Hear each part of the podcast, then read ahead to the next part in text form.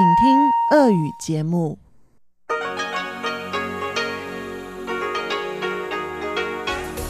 В эфире Международное радио Тайваня. Здравствуйте, дорогие друзья! Вы слушаете Международное радио Тайваня в студии у микрофона Чечена Кулар. Сегодня 4 мая, понедельник, а это значит, что в ближайшее время на волнах МРТ вы услышите выпуск главных новостей этого дня и тематические передачи. Передачу Анны Бабковой «Вкусные истории», мою передачу «Сделано на Тайване», передачу Ивана Юмина «Хит-парад» и повтор передачи Лили У «Учим китайский». Оставайтесь с нами.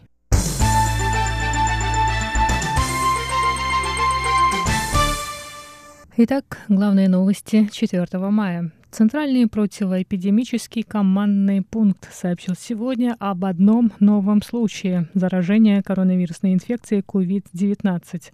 Новый пациент, девушка старше 30 лет, которая отправилась в конце января на учебу в Соединенные Штаты Америки, а 9 апреля вернулась на Тайвань. По прибытии у нее не было симптомов, но она была помещена под домашний карантин. 15 апреля у нее симптомы проявились, однако она не стала сообщать противоэпидемической службе, посчитав это аллергической реакцией. Но она обратилась за медицинской помощью 24 апреля по истечении срока домашнего карантина. Ей сделали несколько анализов, результат оказался положительным. Кроме того, поздно вечером 3 мая министр здравоохранения провел пресс-конференцию, на которой сообщил о четырех новых подтвержденных случаях заражения коронавирусной инфекцией среди военных корабля «Паньши». В результате кластерного заражения на этом военном корабле заболели 35 человек. Члены экипажа других двух кораблей флота «Дружбы» завершили карантин. Среди них нет заболевших. Общее число зарегистрированных на Тайване случаев 437. Местные случаи заражения не были зафиксированы на протяжении 22 дней.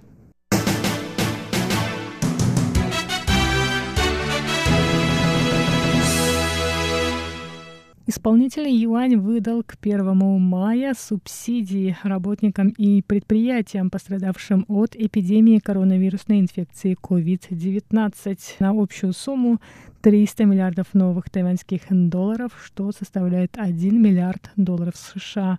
Об этом 4 мая сообщил премьер-министр Тайваня Су Джанчан.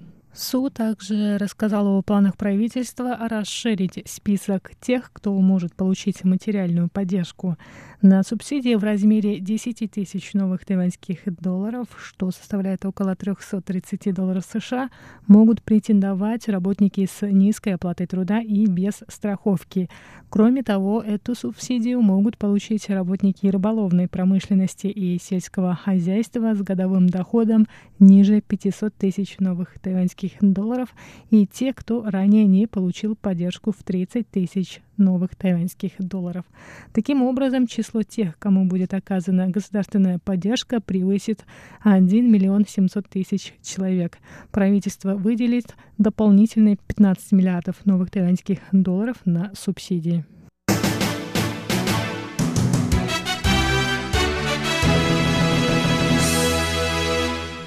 Тихоокеанские военно-воздушные силы Соединенных Штатов Америки провели 29 апреля онлайн-конференцию с участием военно-воздушных сил 19 стран мира. На ней страны обсудили противоэпидемические меры и сотрудничество.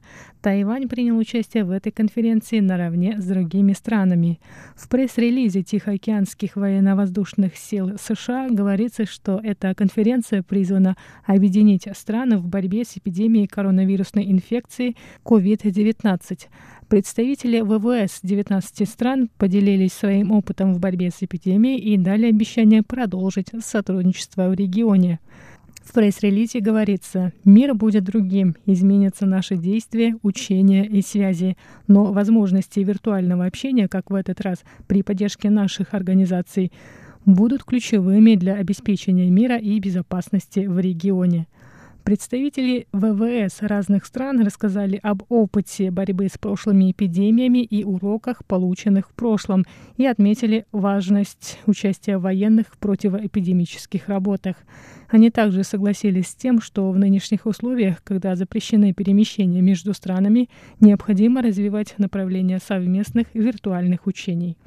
В онлайн-встрече приняли участие военные из Австралии, Бангладеша, Брунея, Канады, Чили, Франции, Индонезии, Малайзии, Монголии, Непала, Новой Зеландии, Филиппин, Южной Кореи, Сингапура, Шри-Ланки, Тайваня, Таиланда, Соединенных Штатов Америки и Японии.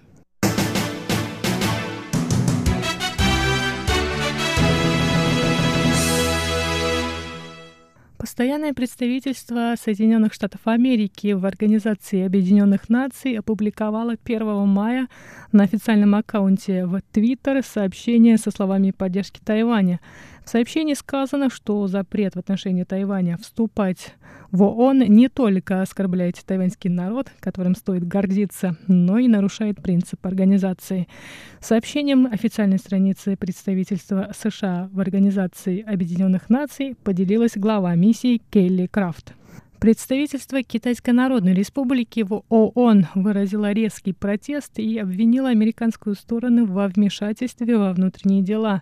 Китайское представительство в Организации Объединенных Наций заявило, что представительство США этим сообщением нарушило резолюцию Генеральной Ассамблеи ООН 2758, согласно которой право представительства Китая в организации перешло Китайской Народной Республике, а также положение трех коммунике между правительствами КНР КНР и США. Кроме того, китайская сторона считает, что заявление американского представительства в ООН вмешательство во внутренние дела Китая, оскорбляющее чувства почти полутора миллиардов жителей Китая. Несмотря на критику с китайской стороны, сообщение представительства США в ООН получило поддержку пользователей интернета из разных стран мира.